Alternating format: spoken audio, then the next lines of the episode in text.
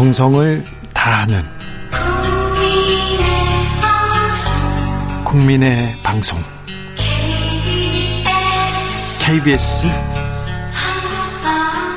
주진우 라이브 그냥 그렇다고요. 정치 피로, 사건 사고로 인한 피로, 고달픈 일상에서 오는 피로. 오늘 시사하셨습니까? 경험해 보세요. 들은 날과 안 들은 날의 차이.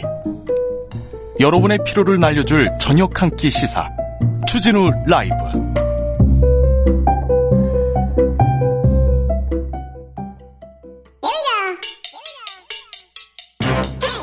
뉴스를 향한 진지한 고민 기자들의 수다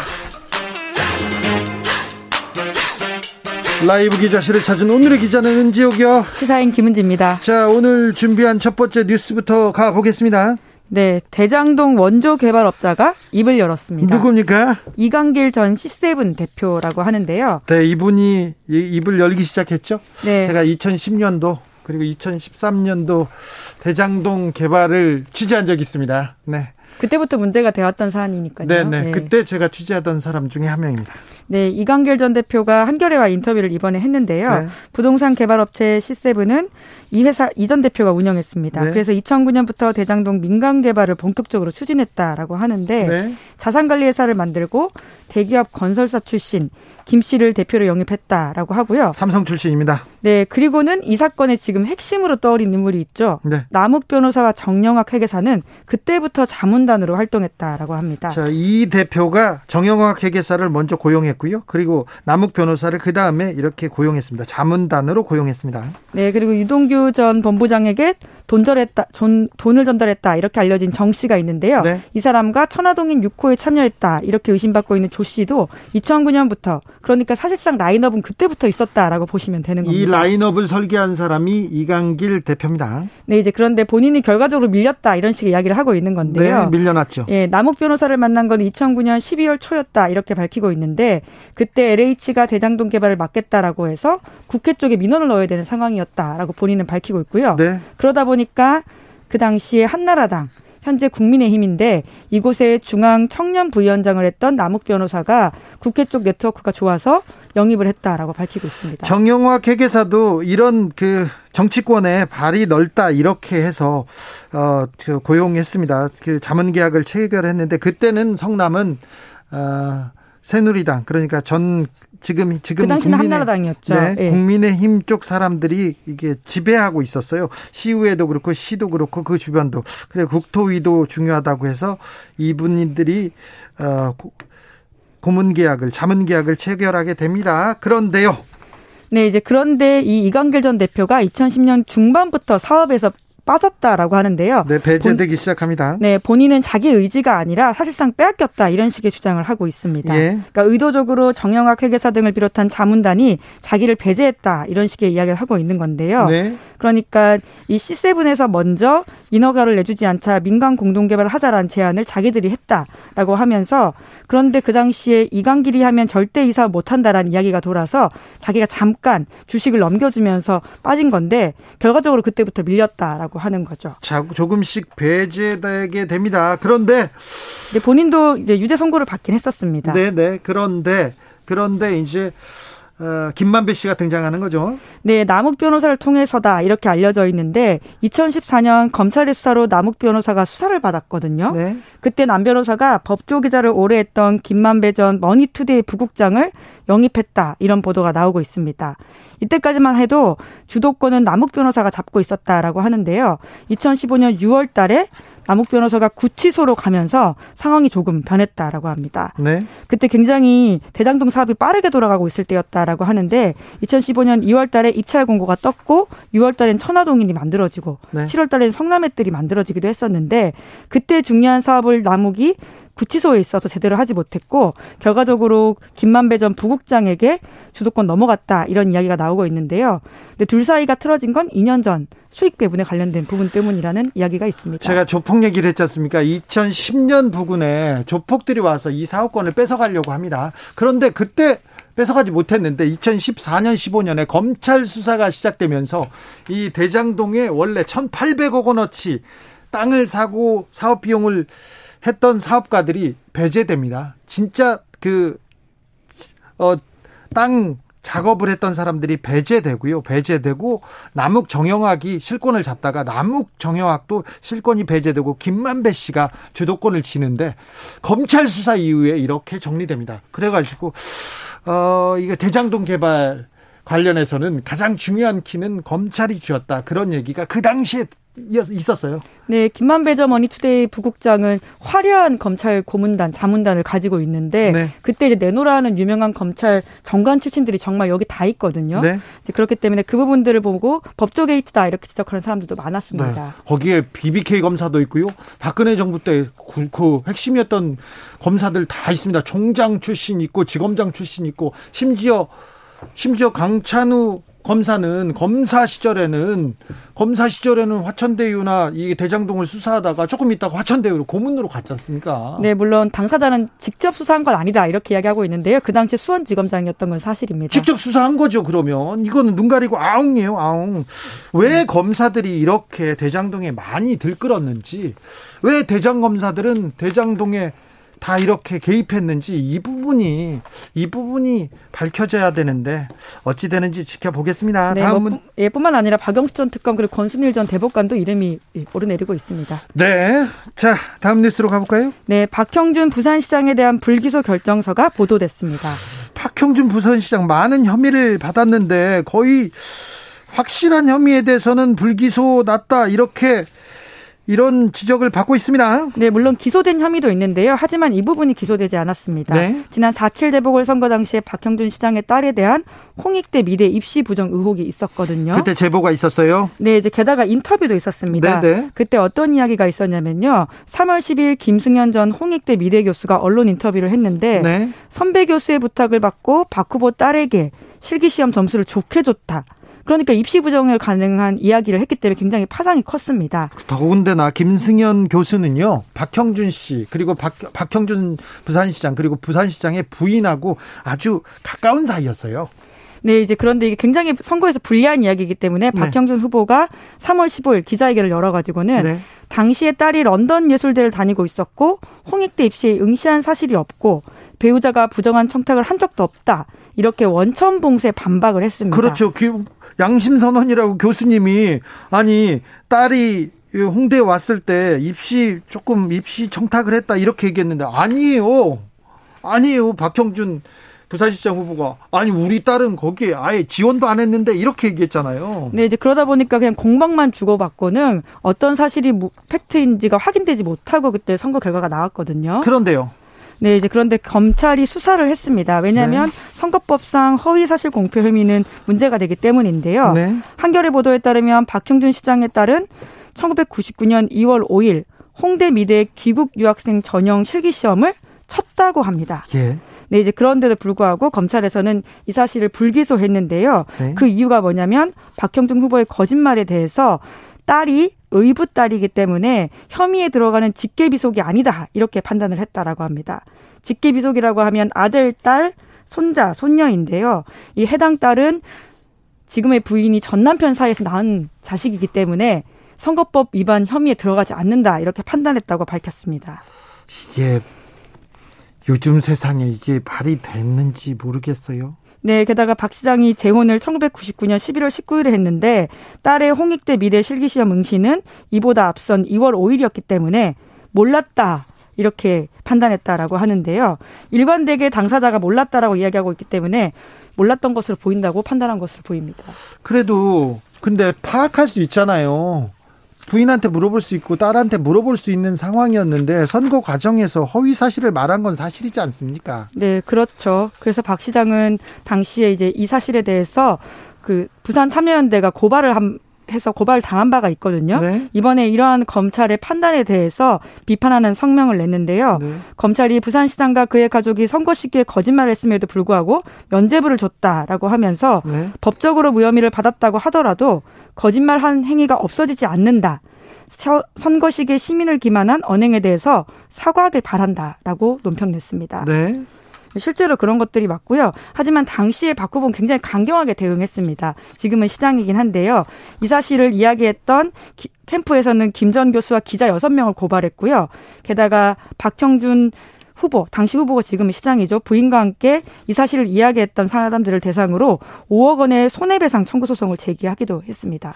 그러니까 결과적으로 사실을 말한 사람들에 대해서 민형사상 조치를 했던 거죠. 김성현 교수를 저희가 주진우 라이브에서도 인터뷰했거든요. 그래서 근데 거짓을 인터뷰했다고 이의 제기하고 캠프에서 아주 아주 막 거세게 항의했어요. 사실관계가 없었는데 아 없는데 이런 걸 인터뷰하냐고. 그런데 분명한 거짓입니다. 이건 무고죄로 검찰이 박형준 시장 쪽을 기소해야죠. 이수건 부산, 부산지검장님, 김호수 검찰총장님 뭐하고 계신지 이 거짓말을 하고 무고죄로 기소된 경우가 굉장히 많은데 하, 이거는 검찰이 왜 불기소를 했는지 도저히 납득이 안 갑니다. 안 가요. 조혜숙님께서 박형준 시장이 본인 딸이 홍대에 입시 서류를 접수한지 몰랐나 봐요. 몰랐어도 물어볼 수 있잖아요. 그렇죠. 그 당시 굉장히 뜨거운 쟁점이었기 때문에 네. 확인할 수 있고 충분히 그것들을 예, 확인할 수 있는 시간도 있었던데요. 김정, 결과적으로 예, 네. 그랬죠. 김정부님 검찰은 호부를 허하라 이렇게 그러니까요. 네, 이거는 좀 말이 안 되는 것 같습니다. 이수건 부산 부산지검장님 말이 안 됩니다. 어떻게 처리하는지 지켜보겠습니다. 이수건 부산지검장님. 마지막으로 어떤 뉴스로 갈까요? 네, 페이스북 감독위원회가 내부 고발자를 만나겠다 이렇게 발표했습니다. 아, 네, 청문회가 열렸어요. 청문회에서 큰 화제를 큰 논란을 논란을 낳았습니다. 네, 이제 그래서 그에 대한 후속 조치라고 보시면 되는데요. 네. 페이스북 감독위원회는 자체적으로 만든 곳이긴 합니다. 네. 이곳이 이제 워낙 페이스북이 여러 가지 문제가 있어서 비판을 받다 보니까 자체적으로 작년에 만든 곳인데요. 네. 그러니까 여기서 이제 그 내부 고발자 프랜시스 호건을 만난다라고 밝혔는데 네. 결과적으로 호건 씨 이야기가 어, 타당하고 그것을 고쳐가겠다는 취지의 이야기로 우리가 이해하면 될 것 같습니다. 내부 고발자 호건 씨는 청문회에서 페이스북을 담배에 비유했습니다.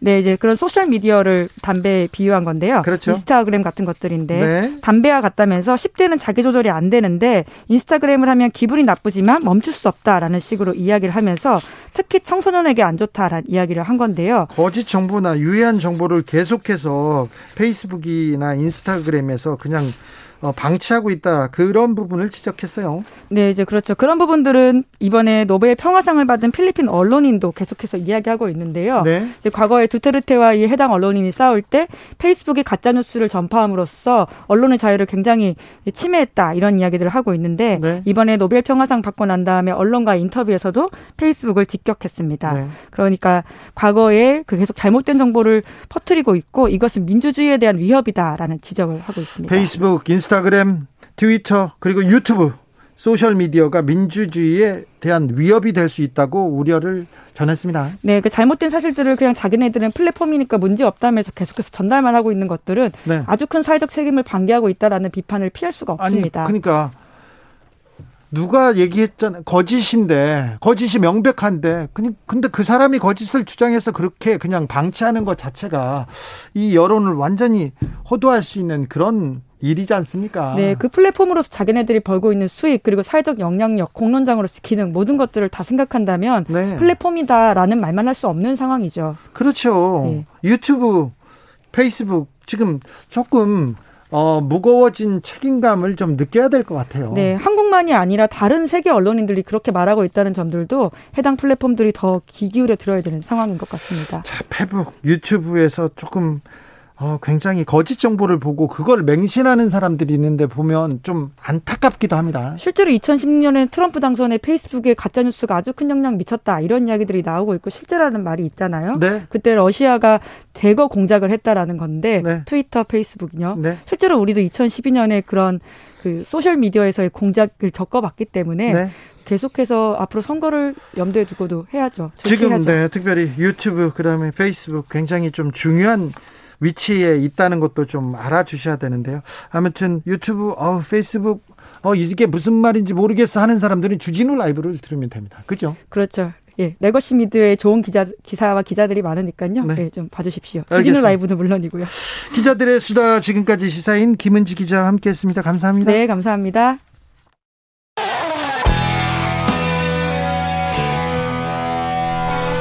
스치기만 해도 똑똑해진다.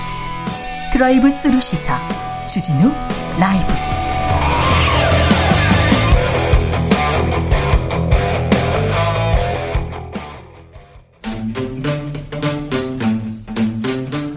(2030) 청년이 보고 듣고 느끼는 요즘 우리 사회 그것이 궁금하다 MZ 세대에게 묻는다 요즘 뭐하니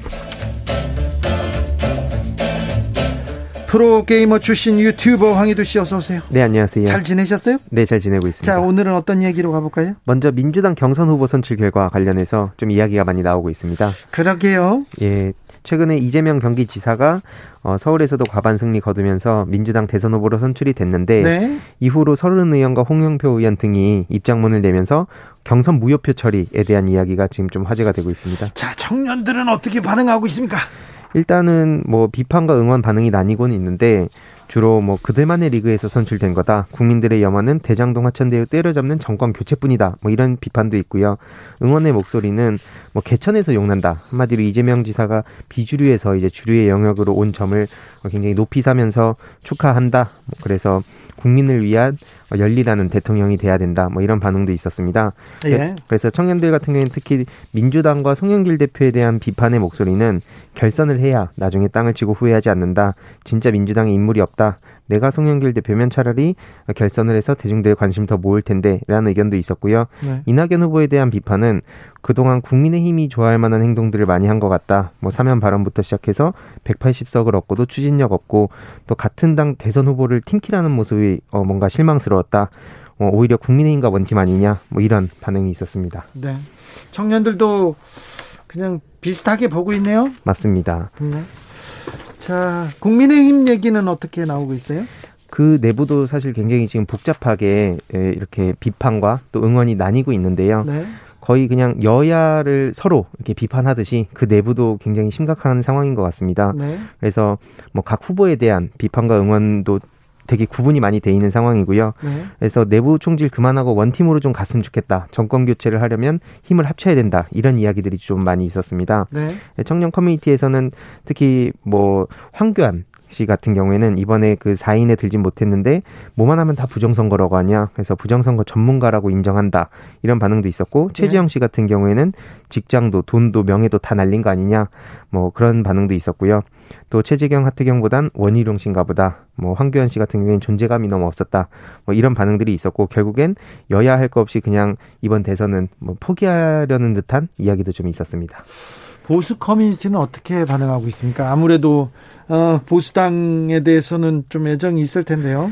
근데 거기도 그 어떤 후보냐에 따라서 굉장히 많이 나뉘더라고요. 네. 특히 어떤 사이트에서는 어, 부정선거 이슈를 좀 끌고 오던 황교안 씨를 좀 많이 밀던 사이트도 있었는데 보수, 보수 사이트요. 예, 그래서 황교안 씨 떨어진 게 안타깝다 뭐 네. 이런 반응이 있었고 그러면서도 또 한편으로는 본 경선 가봤자 어차피 또 이게 뭐 하냐 라는 생각도 들긴 했다. 뭐 이외로도 내부 총질 좀 그만했으면 좋겠다라며 뭐 유승민 씨라든지 다른 후보들을 비판한 반응도 있었고요. 또 다른 사이트에서는 특히 2030 들이 지금 홍준표 어, 후보를 좀 좋아하는 사람들이 있더라고요. 네. 그래서 그러다 보니까 어, 보수 정당 역대 후보들 중에서 2030한테 이 정도로 지지받는 사람 없었다. 라면서 응원하는 목소리도 있었고 또 유승민 씨 가 토론 여러 번 하다 보면 반등할지도 모른다. 뭐 이런 얘기도 나오고 있습니다. 정책에 대해서 뜨거운 반응을 보인 그런 정책이나 그런 논쟁은 없었습니까? 정책에 대한 얘기보다는 네. 주로 어떤 키워드 네. 아니면 어떤 논란 네. 그걸 중심으로 그게 정책이 될 때도 있고 아닐 때도 있는데 주술 같은 경우 네 맞습니다. 네. 뭐 왕자라든지 네. 그 뭐주 120시간 이런 거. 자 일베 사이트에서 가장 지지를 받고 있는 후보는 누굽니까?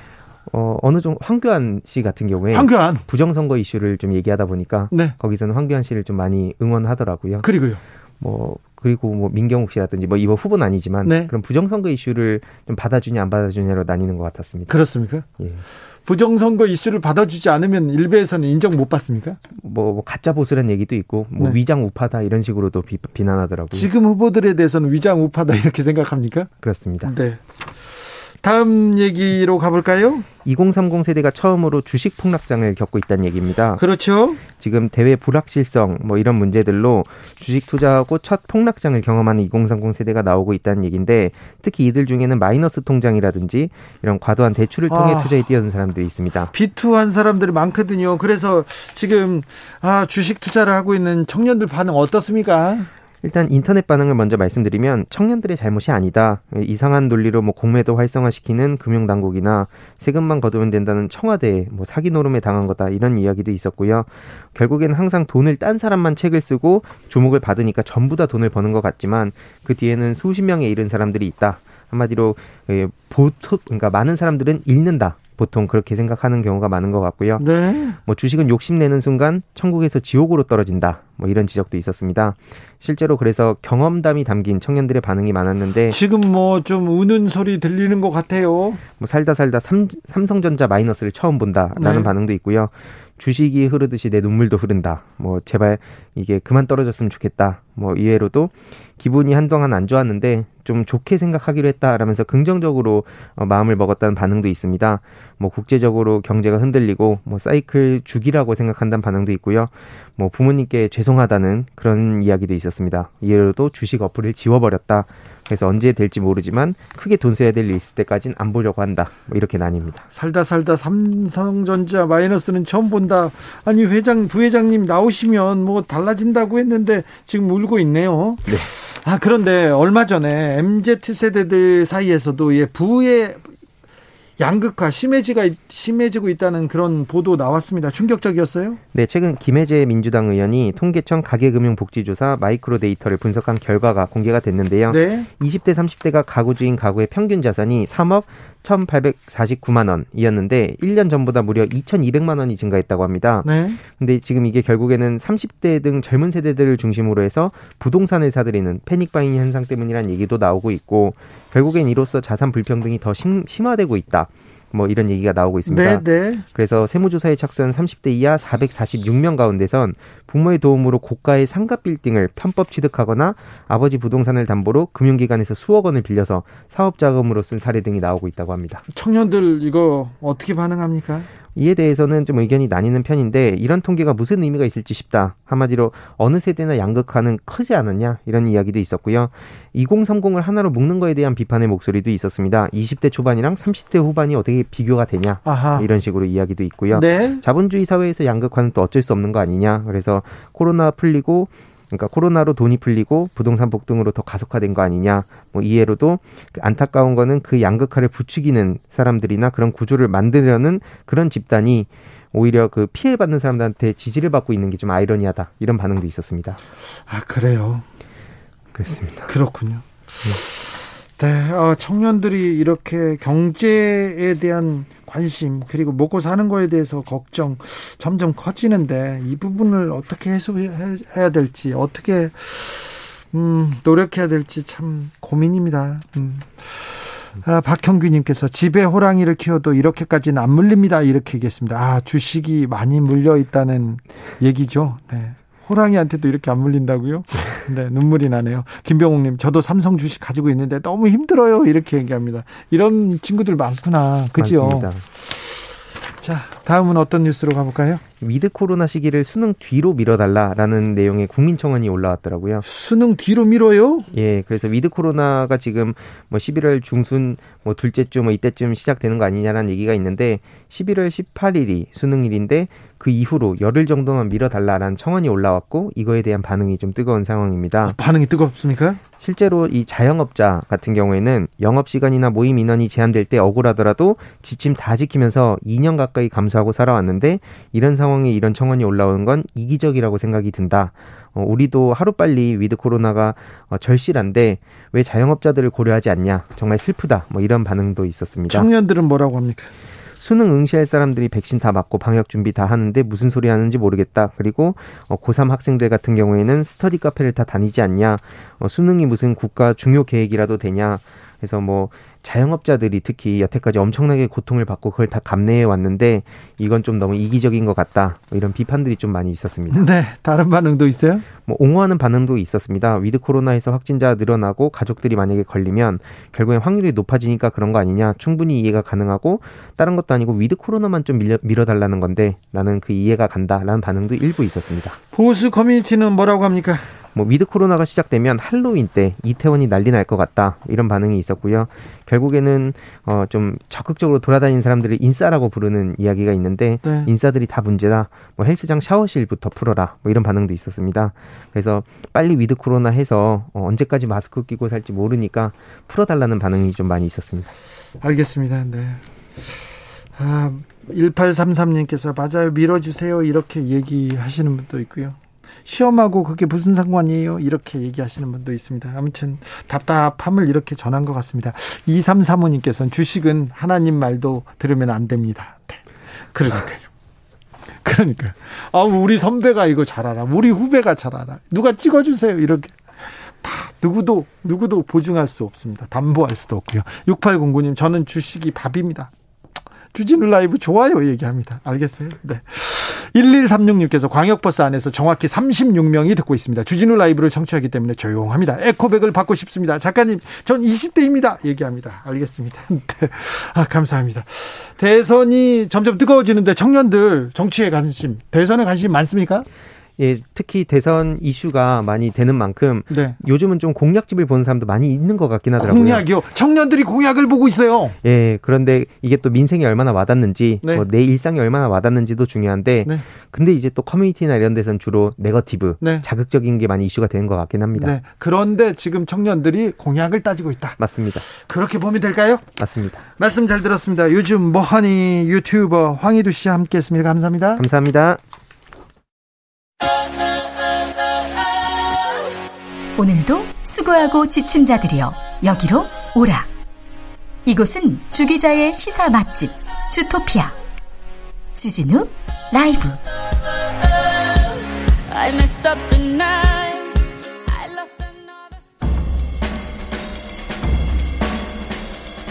느낌 가는 대로 그냥 고른 뉴스 여의도 주필 국무회의 사또 옷으로 참석한 탁현민 의전 비서관이니까 뉴시스 기사입니다. 어, 한복 문화 주간을 맞았다고 합니다.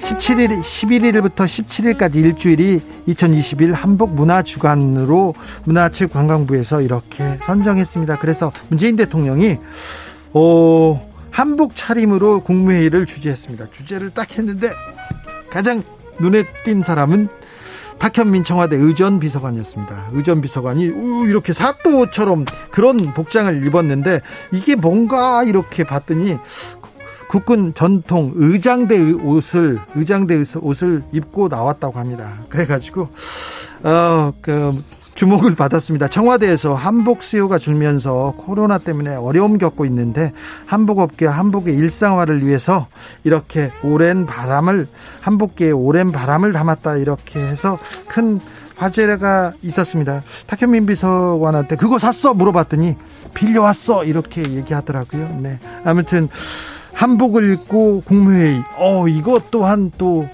전 세계적으로 좀 화제가 되지 않을까 이런 생각해 봅니다.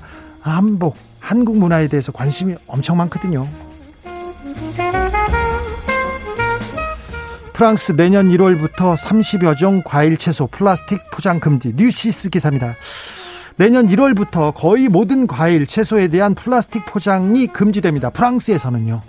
사과, 바나나, 오렌지 절대 안 됩니다. 가지, 토마토 이런 부분도 플라스틱 포장이 금지된다고 합니다. 아, 프랑스 환경부에서는 일회용 플라스틱 사용을 줄이고 재활용이 가능한 다른 포장재로 대체하겠다고 목표를 밝혔습니다.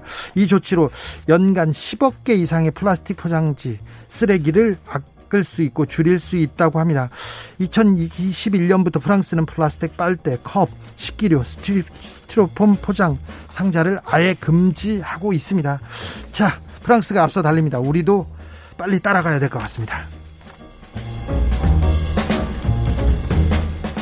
목에 2년간 폐타이어 걸고 다닌 미국 사슴 구조작전 성공 연합뉴스 기사인데요 2019년에 로키 산맥 주변에서 한 엘크 사슴의 종류죠. 엘크가 이 타이어를 목에다 쓰고 있어요. 이게 무슨 일인가 이렇게 했는데 사라졌어요. 그런데 2년 만에 아 2년 만에 덴버 남서 지역에서 이 폐타이어를 목에 건, 건 엘크를 발견하고 무사히 구조했다고 합니다. 사슴을 잡아서 진정제를 투여한 후 타이어를 제거했는데 타이어에 철심이 박혀 있어가지고 타이어를 자르지 못하고 뿔을 잘라서 이 타이어를 뺐다고 합니다. 이 목걸이 인간이 버린 쓰레기 이 목걸이를 타이어 목걸이를 2년 동안 아, 쓰고 다닌 이 사슴 이 고통받는 이 동물의 고통은 오롯이 인간이 잘못해서 그런 거예요. 인간의 안타까운 일 때문에 이 동물이 이렇게 고생했습니다. 우리나라 같으면 이 타이어 어떻게든 제거했을 텐데 아, 뿔을 잘랐다니 이것까지도 미안하네요. 사슴아 미안해. 네, 참 한국에서라면 더 편안하게 해줬을 텐데. 재난 속보 알려드리겠습니다. 10월 12일 오후 6시 24분 그리스 크레타섬 헤라클리온 동쪽 102km 지역에서 규모 6.4의 지진이 발생했다고 합니다. 국내 영향은 없다고 합니다. 어, 얼마 전에도 지진 소식 전했고 지금 그리스 지진 지진이 계속 이어지고 있습니다. 조금 걱정입니다. 네.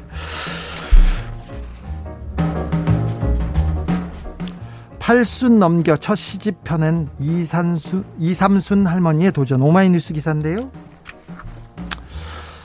가슴 태우며 말없이 떠나보낸 이 아름다운 계절에 쓸쓸함이 더해가네. 솜털 같은 구름 한 조각씩 느릿느릿 흘러가고 다시는 돌아오지 않을 가을의 이별이 추억을 훔치고 어디론가 말없이 떠나가네.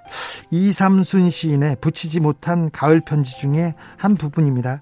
경남 사천에 있는 이삼순 할머니는 올해로 여든 넷입니다. 여든 넷. 그런데 자신의 어, 감정을 담은 시집 한 권을 냈습니다. 붙이지 못한 가을 편지가 이 시집의 어, 제목인데요.